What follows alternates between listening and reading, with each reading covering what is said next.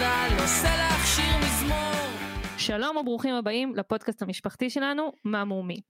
אנחנו משפחת פרגו מיכאלי, אסף נועם, אלון, עמליה ויעל, ובחודש מרץ 2021 נתחיל את שנת הבר מצווה של נועם. לכבוד השנה הזאתי לקחנו על עצמנו משימה. משימה באורך כאלף קילומטר. משימה מצפון ועד דרום או להפך. אנחנו מאוד רוצים ללכת את שביל ישראל, אנחנו לא מוגבלים בזמן, לא מתחייבים שזה ייקח לנו שנה או עשר שנים, אנחנו פשוט אוהבים לטייל, ורצינו לדעת איך הולכים את שביל ישראל. בשביל האירוע הזה הזמנו את עומר זיו. עומר הוא מדריך טיולים בארץ ובחו"ל. שביל ישראל היא המומחיות שלו. עומר מוביל קבוצות לאורך השביל בכל מיני דרכים, ולא פחות חשוב יש לו פודקאסט משלו בנושא טיולים שנקרא המעיין. נדבר איתו על השביל ומה שמסביב. אנחנו מתחילים. לטיול יצאנו, כלנית מצאנו, על גבעת הדשא במערב. ברוך הבא עומר. היי חבר'ה, איזה כיף. כבר, כבר הצעד הראשון זה נראה לי כבר עשיתם על השביל. שאלה ראשונה עומר, תציג את עצמך למאזינים. אוקיי, אז um, קוראים לי עומר, בדיוק כמו שאמרתם. אני מדבר אליכם היום ממושב בית הלוי, כאן בעמק חפר. אני בן 34, ואני מדריך טיולים. זה מה שאני עושה. תפסתם אותי ככה באמצע שבוע, בזמן נינוח, um, ונורא נעים לי לדבר על שביל ישראל. יש לי מועדון מטיילים קטן עם קבוצות שככה פעם בשלושה שבועות אנחנו מטיילים על שביל ישראל מצפון לדרום כמעט בכל הארץ. ותכל'ס זהו אני מאוד אוהב קפה שחור וחובב שירה אם, אה, אם אתם גם. אז אם באים איתך לעשות את השביל אתה מביא את הפינג'אן? קודם כל הם, אם אני לא מביא את הפינג'אן ולא עושה קפה אז אין לי מה לבוא אה, אני חושב שהדבר האחרון שמעניין אותם אולי זאת ההדרכה, ההדרכה שלי קודם כל שיהיה קפה. אחרי זה כבר כל השאר בונוס. סגור. טוב, אז הבנו בעצם שזה הזמן הכי מתאים לדבר על שביל ישראל. אבל מה זה בעצם שביל ישראל? שאלה מצוינת. שביל ישראל, אלון נועם, הוא שביל טיול ארוך, אולי בעצם הארוך ביותר במדינה. הוא מתחיל בדן בצפון ומסתיים באילת. האורך שלו, נכון הרוב אומרים אלף קילומטרים, אבל אם ממש בודקים הוא כבר הגיע ל-1100 קילומטרים. ויש שקוראים לו השביל של המדינה. יש לו סימון משלו, כחול, לבן, כתום, כל סימון או כל צבע מסמל, הכחול מסמל את הים, הלבן את הצפון, את, אולי את החרמון קצת, וכתום את המדבר. השביל עצמו נולד ב-1995-96, זה. אה, אלה השנים שסימנו אותו, ומאז הוא הפך להיות מאוד מאוד. פופולרי. מטיילים, תרמילאים, צעירים אחרי צבא, ילדים, משפחות, גמלאים, כולם מטיילים את השביל, וכמה כיף שיש לנו שביל כזה בארץ. אמרת שהשביל מתחיל מדן ועד אילת, הוא לא מתחיל במטולה? Um, לא, האמת שהוא מתחיל בדן, הוא לא ממש עובר במטולה, הוא עובר ליד מטולה, אם ממש רוצים לראות מה יש במטולה, אם או אפילו לישון שם, אז אפשר, הוא יחסית קרוב אבל הוא מתחיל בדן, ממש ממש ב... קרוב לקיבוץ. אמרת שהשביל אה, כולם מטיילים בו, מהקצת ניסיון שהיה לנו בטיולים לאורך השביל, הוא באמת נגיש לכולם? זאת אומרת גם משפחות עם ילדים, גם בעלי מוגבלויות, או שבעצם רק למיטיבי לכת יכולים לעשות את השביל, את כל כולו? אז זהו, שאלה גם טובה מאוד. אני חושב שהייתי אומר שהשביל פתוח לכולם. מטיילים בו מהניסיון שלי הרבה אוכלוסיות, ויש אפשרות, בעיקר בחלקים הצפוניים, בוא נגיד מדן ועד ערד, למצוא מקטעים שהם קצרים, בינוניים, ארוכים, ו- ואז אפשר להתאים, כל אם אה, רוצים ללכת אה, יום שלם או חצי יום, אם מטיילים עם משפחות, או מי שמעוניין באמת ללכת לכל אורכו, אז uh, יכול למצוא את הדרך לעשות זאת. עבור בעלי מוגבלויות, לצערי השביל לא מאוד נגיש, אבל אני יכול להגיד לכם שאני באופן אישי מכיר מספר דרכים לשלב את האוכלוסייה שיש לה מגבלת תנועה בשביל ישראל, עם כיסאות גלגלים מיוחדים, ואולי לדוג פה ושם כמה מקטעים קצרים שאפשר איכשהו uh, קצת קצת לטייל עם, uh, עם למי שיש איזושהי מגבלת תנועה. אז נגיד את זה ככה, אם רוצים לטייל בשביל ישראל, אפשר למצוא את הדרך, ואני מוזמן, ונראה לי, אני אשמח לעזור, אם מישהו ממש מתקשה. אה, רמזת בהתחלה שאנחנו כבר טעמנו מהשביל, אז נכון, אנחנו אחרי קטע 20 ממצפה מודיעין ועד לטרון, אה, וגם אנחנו נסחפנו בטרנד של השנים האחרונות, ורציתי לשאול אותך בעצם מה הופך אותו לכזה טרנדי, ומה הייחודיות שלו פה בארץ למול אה, מסלולים כאלה בעולם. אוקיי, okay. תראו, אני חושב שתרבות הטיול הרגלי, בדגש על, ההליכה ברגל, היא הולכת ומתפתחת. כאן בארץ, בכל העולם, באירופה היא ממש חיה ובועטת, עושים את זה שנים. ישראל היא מדינה, כולנו נורא אוהבים לטייל, ואף שביל, אני חושב, עצם זה שיש לו התחלה וסוף וסימון משלו, הוא כמו משימה, אתגר, אה, אולי המילה הכי מדויקת זה מסע, יש לו התחלה, יש לו סוף, וכל מי שהולך בו פשוט חווה רגעים ממש מיוחדים. אם אני צריך ממש למצוא מה מייחד אותו, אז לדעתי יש מעט מאוד שבילים בעולם שאפשר לעבור כל כך הרבה חבלי ארץ ויחידות נוף מהרים וחורש ים תיכוני, דרך חוף ים ועד מדבר פראי שמשתרע עד הרי אילת. לצד כל אלה, כל מי שהולך בשביל, בין אם יום, יומיים, בין אם אתם אה, משפחה עם ילדים או תרמילאים, פוגשים עוד אנשים, המקומיים שחיים מסביב לשביל, אולי חבר'ה ממטולה שירדו ככה לוואדי, ועוד מטיילים. והמפגש הזה בין הטבע, הנוף והאנשים הופך את השביל שלנו לסופר סופר מיוחד, וגם נורא נגיש. אפשר ממש לקחת אותו ולצאת לאיזשהו מקטע קרוב במרחקי נסיעה מגוונים, מקצרים מאוד לארוכים. רק צריך למצוא פתרון להקפצות בסוף, אבל uh, נמצא גם פתרון לזה. שמענו אותך מדבר בפודקאסט שלך שהשביל מדלג על חלקים מהמדינה. למה? לא צריך לשמור על שביל א-פוליטי? וואי, נועם זאת שאלה, מה זה, של בן אדם מבוגר. אז uh, אני אנסה להשיב לך. אז אני חושב שאחד האתגרים ב- ב- בישראל הקטנה היא כמובן שהשטח חלקו סגור למטיילים, זאת אומרת אה, אזורים מסוימים. בנגב לדוגמה, יש המון שטחי אש שהצבא מתאמן בהם.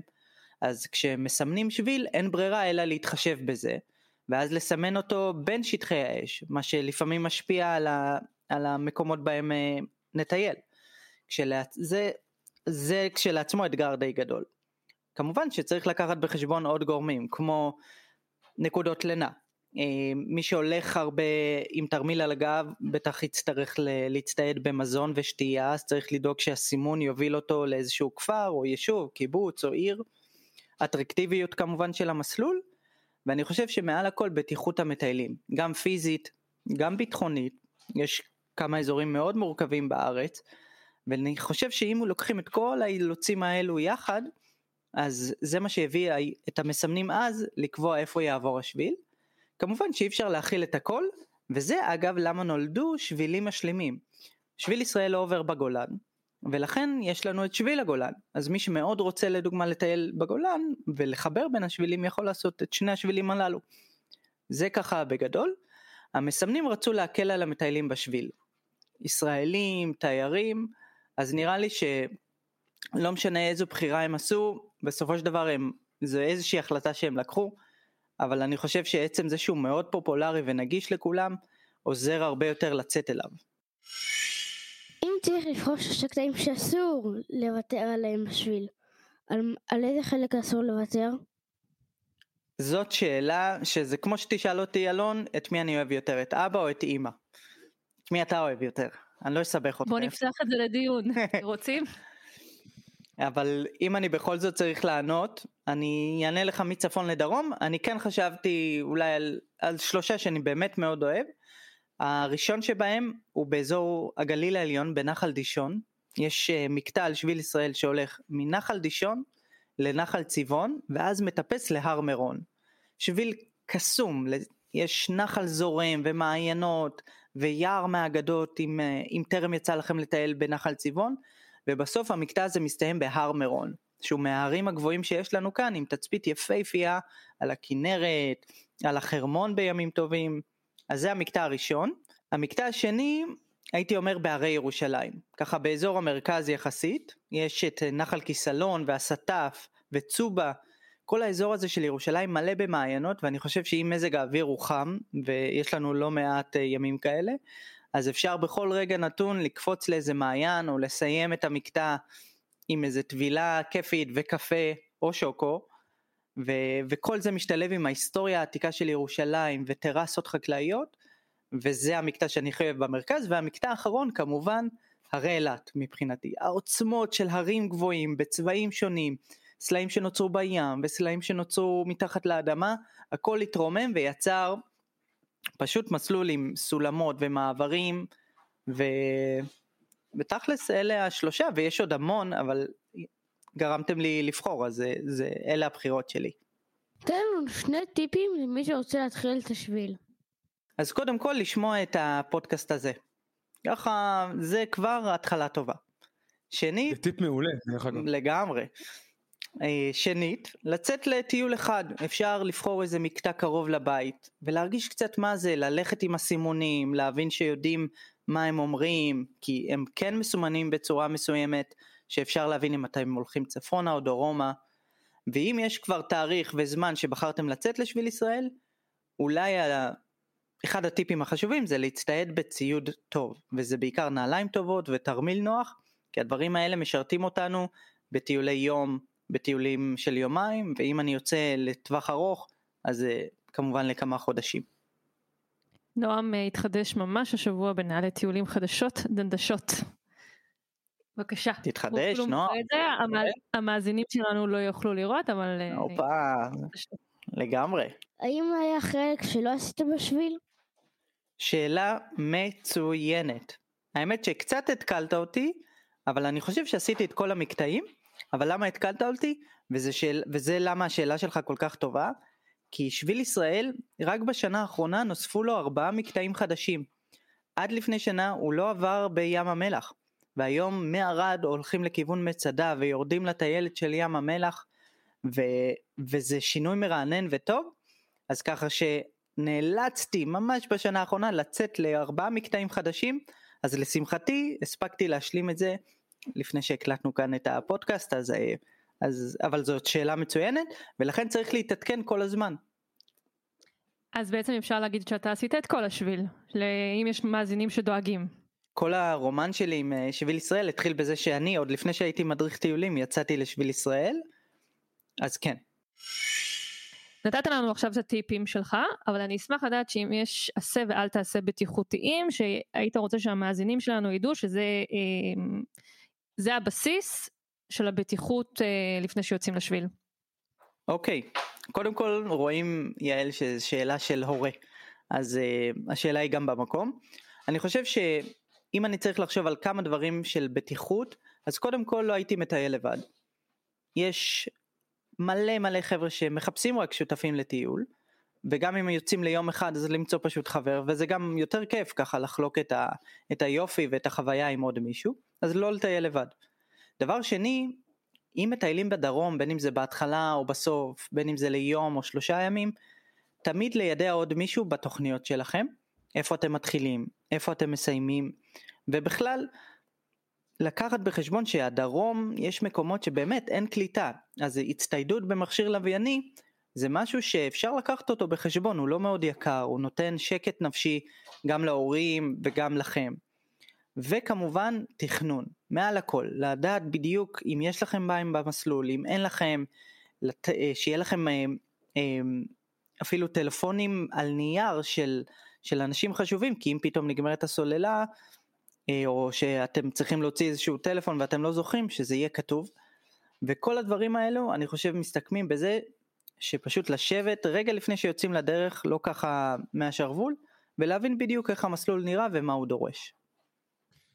יש עוד משהו שקצת התחלנו להסתכל על השביל וכל מיני אתרים וגם נתקלנו בזה שמקטעים שונים אה, נחסמים כל מיני סיבות אה, אם זה מסיבות בטיחותיות אם זה מסיבות אה, שנחל עולה על גדותיו אה, ראינו השבוע למשל שנחל שניר בשמורה סגור למטיילים בצ...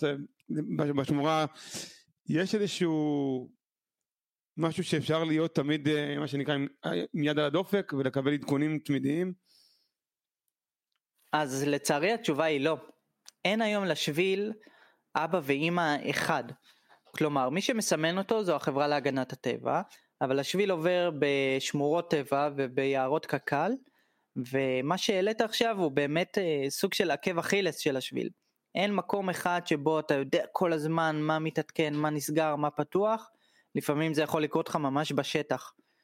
כן יש באתר חברה להגנת הטבע על שינויים של בטיחות בשביל, והמון מידע שעובר בפייסבוק, ובקבוצות שביל ישראל בפייסבוק, משביליסטים שכבר בשטח ומעבירים את המידע, ואולי הייתי בודק באתר המבזקים של רשות הטבע והגנים, זה תמיד טוב, לפני שיוצאים לדרך. מה הדרך הכי טובה להתמצא בשביל? אוקיי, אז הדרך הכי טובה היא להשתמש גם במפה, ממש מפת נייר שתמיד תהיה בתיק, למקרה שהטלפון לא עובד, ובאמת אפשר להשתמש בכמה אפליקציות. יש אפליקציה שנקראת Trails, זה כמו Waze, רק לשטח Trails, ואפשר להוריד את המפה של שביל ישראל לאופליין, כזאת שגם אם אין קליטה נוכל לראות איפה אנחנו ואיפה השביל, ולהיעזר בה מדי פעם. עוד אפליקציה שקיימת נקראת INT, Israel National Trail, זה אפליקציות לא רשמיות של השביל, ולכן לא תמיד אפשר להסתמך עליהן, אבל היום בשטח מטיילים כן נעזרים בזה קצת, אז אה, אלה היום שתי אפליקציות שאני יכול, אה, אה, שאני יודע שאני משתמש בהן ועוזרות לי, אבל גם לא הייתי מחליף את המפה הקלאסית של מפת נייר שמראה לי על שטח יותר גדול איפה אני מטייל. לסיום עומר, מה תרצה בעצם שהמאזינים שלנו ישימו בתרמיל שלהם ויקחו מהפרק הזה? אני חושב שמה שבדיוק אתם עשיתם בסופש האחרון, פשוט לצאת לטייל. השביל פה, אפשר באמת, במרחקי נסיעה קצרים, להגיע למקומות מופלאים, ואולי הדבר הכי כיף זה לפגוש מאזינים בשביל. והלוואי וזה יקרה, בין אם מאזינים ששמעו את מה מומי, בין אם זה אה, מאז, פשוט אה, עוד משפחות ועוד אנשים. אם הצלחנו לגרום לאנשים לצאת לשביל ישראל, זה עשינו את שלנו. תודה רבה עומר. בכיף, בכיף. אה, אנחנו מתרגשים להתחיל את שנת הבר מצווה של נועם ומקווים שזאת תהיה שנה למזכרת. צאו לטייל, אולי ניפגש על השביל, בדרך תמיד אפשר לשמוע אותנו, אנחנו זמינים בכל האפליקציות. תודה רבה לכם שהאזנתם, תודה רבה למעוז פלד על עריכת הסאונד, צאו לטייל, יש לנו ארץ מדהימה ויפה. ביי ביי.